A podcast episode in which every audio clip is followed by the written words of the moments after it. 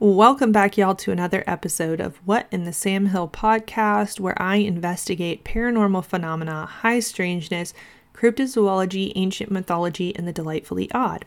I am your host and resident nerd, Erin. Before we get started with today's episode, I want to encourage you to check out the Substack. There we have show notes for each episode that contain relevant links to papers and articles used in research for the episode as well as links to my more metaphysical newsletter, The Moonbeam Mirror. I also want to encourage you to subscribe to the show, leave a review, and share the podcast with your friends. Let's build a community of weirdos together. Their eyebrows are milk white also, and so is the hair of the head, and very fine withal, and inclined to curl. They are not so big as other Indians, seeing so clear as they do on a moonlit night, we used to call them moon eyed for they see not very well in the sun pouring in the clearest day, so that in the daytime they cannot go abroad unless it be a cloudy dark day. They are weak people, and not very fit for hunting and other laborious exercise. The copper colored Indians seem not to respect these so much, looking on them as somewhat monstrous. This week, we are investigating something close to my home in Georgia the Moon Eyed people of southern Appalachia and the Appalachian foothills. These were a tribe of white people who could not see well during the day and were considered almost an albino race. Multiple Native American tribes have legends of the moon eyed people. The Cherokee legend says that when they moved into the area around the borders of Georgia, Tennessee, and North Carolina, the moon eyed people were living there. The Cherokees drove out the moon eyed people in order to settle there. The Creek legend says that the Creeks drove out the moon eyed people out of their lands by waiting for a bright full moon to surprise them. And as karmic retribution, the Creeks were conquered by the Cherokees. The Shawnee in West Virginia were said to have interacted with the Moon Eyed people as well. They called them the Azgen and claimed to have conquered them also. Out of respect, though, the Shawnee never moved into their lands, but only used them for hunting grounds. It is said that when the Virginia governor came looking to buy land in Kentucky from the Shawnee, the Shawnee refused to sell because they said the lands belonged to the ghosts of the Azgen. The moon eyed people were described as having white skin and white hair. They couldn't see well during the day, but did see well at night. They were shorter and weaker than the other tribes, and their construction was primarily of circular dugout homes with vertical logs, where the earth removed from inside the home was used as roofing material. The Moon Eyed people were also possibly responsible for the building of the mysterious stone wall at Fort Mountain State Park in Chatsworth, Georgia, though the Spaniards and the Welsh are also considered the possible builders. I want to examine each of these characteristics individually to help us draw some conclusions. The white skin and white hair are a notable characteristic relative to the backdrop of primarily tan skin and black haired native tribes. I imagine seeing a white person after a lifetime of seeing ethnic homogeneity would have been an unbelievable and perhaps even a mystical experience, similar to how children with parasitic twins might be revered as an incarnation of the gods in India, or at least like you or I seeing a pituitary giant or a primordial dwarf, something truly out of the ordinary. This all has led some to interpret the moon eyed people as spirits, or some other type of paranormal or mystical phenomenon. Obviously, I don't like starting with a supernatural explanation, but here I think we can throw out supernatural altogether. In my experience, spirits don't build houses. So I think we should strictly focus on physical explanations. The white skin and white hair have also led to claims of true albinism, a genetically inherited condition. Comparisons have been made to the San Bias Indians and their albino mood children. The San Bias Indians are believed by some researchers to have an albinism rate of 2 in 100, which would be far and away the highest rate of albinism in the world. I don't think, however, that albinism is a valid explanation for the moon eyed people. We have never had a fully albino population. Even if the San Bias numbers are accurate, that still means that 98 out of 100 people do not have albinism. There's no way we are getting these descriptions of the moon eyed people if 98% of them look normal. Also, melanin is critical for optic nerve development, which means those with albinism struggle with varying degrees of vision impairment, including some being totally blind. That does not comport with the description of moon eyed people as being able to see at night.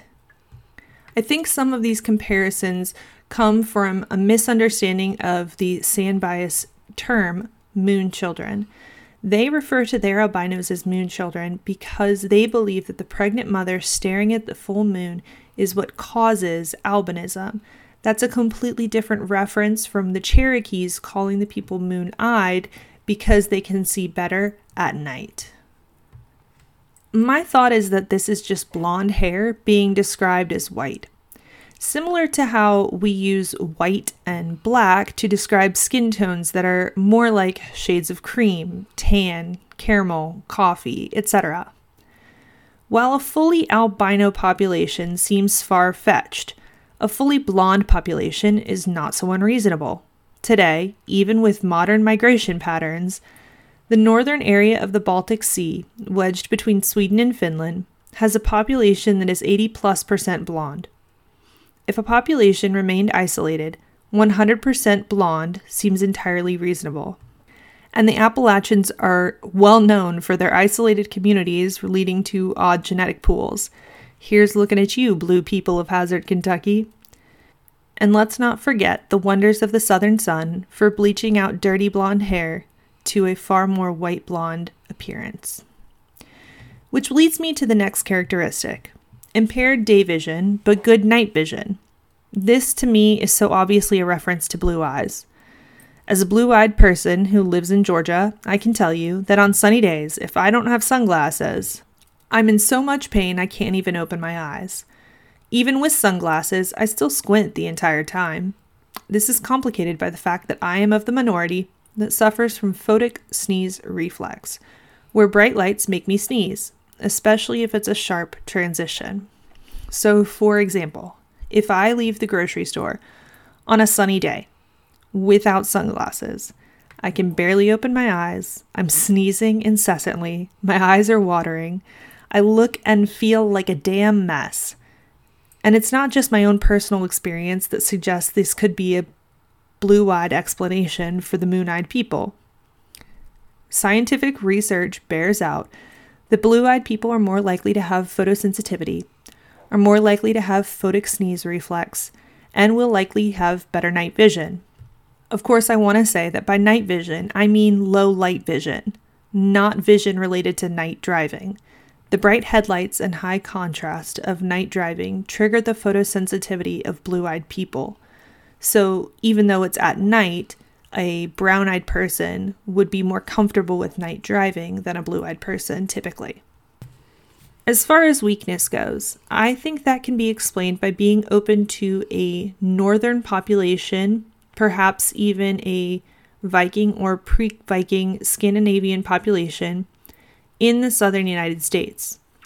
I feel sure that the farming practices useful in northern Canada or northern Europe would not have translated well to the southern climate. We know the colonists certainly had those issues, and it's generally accepted that they only managed to make a real go of it after the Native Americans shared their farming practices. Every interaction we know of between the Moon Eyed people and other tribes ended in the Moon Eyed people being conquered and there are certainly no blonde haired, blue eyed Native American tribes kicking around today, or even in the colonial period. Actually, I think Native American history might have been different had there been. Sadly, the legend of the Cherokees was used in the 1830s anti Indian propaganda to justify the expulsion of the Cherokees to Oklahoma. Newspaper articles at the time even claimed that the Cherokees say they came from the West, so we should return them to the land of their forefathers, though modern scholarship indicates the Cherokee migrated south to the Appalachian foothills as a subset of the Iroquois peoples. But I digress. We have every reason to believe the Moon Eyed people were weak, but we have no reason to assume that this was a genetic condition. It is entirely possible that they were a struggling civilization who had not yet perfected the art of truly taming the land. There's plenty of good game in the area that would allow a population to survive, but without a flourishing agricultural practice to underpin the hunting practices, it would be hard to truly thrive and fend off neighboring cultures. As far as architecture goes, I have information but no strong eureka moment. The circular dugout houses with vertical timbers and earthen roof stood out to me as distinct. I thought if I could find similar architecture, I could identify who the Moonbeam people were and where they came from. No such luck, or at least no smoking gun. Elements of the houses can be found elsewhere, for example, in Icelandic sod houses or the Atlantic roundhouses of Scotland, but no exact matches exist. My only explanation is that whoever the Moon Eyed people were, they adapted their construction techniques to their new landscape. For example, if they had mostly constructed with stone previously, they might have adapted to using wood, now living in a land blanketed by towering hardwoods. If they had not recessed their homes into the land previously, they may have adapted to the dugout home style to mitigate the oppressive summer heat, effectively turning their homes into root cellars. The closest architectural match I could find is in Georgia, actually. It is the Earth Lodge at Ocmulgee Mounds National Historical Park in Macon. The current structure is a 1930s reconstruction built by the Civilian Conservation Corps, but the floor is original. Evidence shows the original Earth Lodge was burned down, and the charcoal has been carbon dated to the year 1015. This appears to be the oldest example of this style of architecture in North America, predating similar styles of the Plains cultures. Like many forms of ancient architecture, the Earth Lodge aligns both with the cardinal directions, as well as with astronomical features. The Earth Lodge, as well as the mounds at Ocmulgee, are credited to the Mississippi Mound Builders, though they were an equally elusive and mysterious culture that we do not fully understand. Another architecture, possibly credited to the Moon Eyed people, is the 855 foot stone wall at Fort Mountain State Park in Chatsworth, Georgia. The other possible explanations include the Spanish, though De Soto's records don't put him that far north. In addition, the Native Americans in that area had no idea who built it when asked by the colonists. If it was the Spanish, surely that would have been recent enough for them to have noticed and remembered. Another explanation given is the Welsh prince Madoc, who supposedly sailed to America in the year 1170. But Madoc appears to be an even bigger legend than the Moon Eyed People, no one knows where he landed, what happened to him, or where he might have interacted, or who he might have interacted with. Quite frankly, I'm not sure he even existed. He may have just been a figure of Elizabethan era propaganda to claim territory in the New World. But is there anything at Fort Mountain to point to its actual origins? Not really. Current estimates suggest it could have been built anywhere from 400 AD to 1500 AD, though I would lean to the older end of that spectrum if the natives in the colonial era were unaware of its origins. To me, that suggests it predates when they moved into the region, which means it probably has been used by multiple cultures over the centuries, but was not likely built by the Moon Eyed people. So, what do we have? The Moon Eyed people appear to be a blonde haired, blue eyed group who may have had trouble adapting their farming to a southern climate, but definitely had circular earthen architecture. Well, what if I told you that there was a tribe of Native Americans living in the Appalachian foothills area that, at the time of colonization, was the oldest tribe of the southeastern United States? They have circular architecture. Many of them have gray eyes, and they have an origin mythos that they came across the Atlantic. I would like to introduce you to the small but special tribe, the Yuchi. The Yuchi have a fascinating story, and I am embarrassed to say that even though I grew up in Georgia, I had never heard of them. The Yuchi supposedly landed in the Savannah area and grew to encompass a wider area that centered around the Appalachian foothills. Because of the large distances between their settlements, they easily overlapped territory with other tribes, namely the Creek and the Cherokee. Due to their small size and the territorial overlap, the Yuchi aligned themselves with the Creeks for the purposes of treaty negotiation, first with the colonists and later with the American government post Revolutionary War. As a result, the Yuchi were shipped out to Oklahoma with the Creeks, and the Bureau of Indian Affairs still has the Yuchi registered as a subset of the Creeks instead of as their own nation. Despite this bureaucratic blunder, the Yuchi have their own language, culture, folklore, dress, and customs. The Yuchi language has some hints of Southeastern Siouan influence, but is generally considered a language isolate, unrelated to other Native American languages. Interestingly, though, their language does share some characteristics with Irish, Scottish, and Southern Scandinavian tongues. Their petroglyphs also match glyphs found in Ireland and Sweden. So there does appear to be some archaeological and linguistic evidence to support the claim that they originated across the Atlantic. While the Yuchi have lost a distinctly Northern European appearance due to intermarriage with other tribes, an unsurprising activity given their dispersed settlements, you can find reports of the Yuchi having gray eyes and lighter skin than the neighboring tribes. The word Yuchi is an anglicization of a Creek word meaning water, or water people. So other tribes were clearly linking the Yuchi to water in a way that reminds me of the sea peoples of Mediterranean lore. The Yuchi call themselves Tsoyaha, not Toyota. It's a Yuchi word meaning children of the sun, and you can see references to their sun worship in nearly every aspect of their culture including in their architecture. All of their buildings were circular, as was their town walls. In fact, they were known by some as the Round Town People. Because of their sun worship, they were also gifted astronomers, renowned in the Creek culture, and providing many priests for nominally Creek provinces. It appears that their houses would have looked similar to the timber roundhouses found in Ireland and Scotland, while their main meeting house would have looked like the Ocmulgee Earth Lodge, and they certainly would have had the astronomical prowess to align their meeting house to the stars in the same manner as the Earth Lodge. As far as the Ocmulgee Mounds themselves, and how the Yuchi align with the historical timeline, this is less clear. Yuchi legend says that when they arrived, the land was empty, but they could see the mounds and shell rings along the coast of a previous civilization that they say had moved south.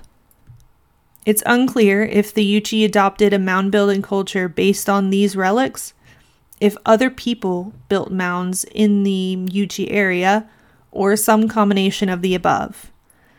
Since so much of Native American history is unknown, I'm not sure we will ever know for sure. To me, though, the Yuchi are the moon eyed people, and they likely came to America more than a thousand years ago. If you want to learn more about the Yuchi, I recommend the work of Richard Thornton for the historical aspects and Jason Baird Jackson for folklore.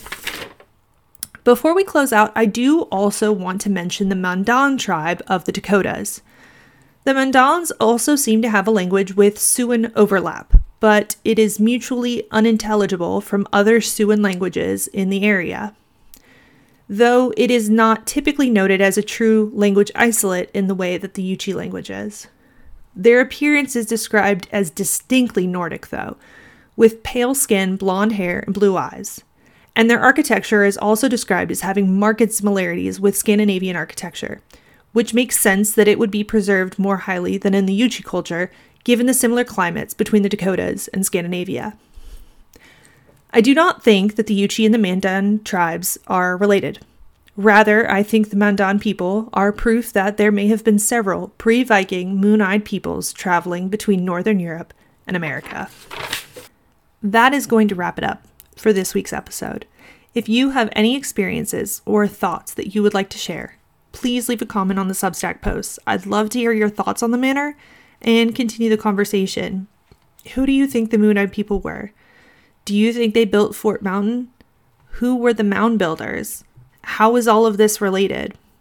Until next time, in the immortal words of Euripides, Question everything, learn something, answer nothing. See you next week.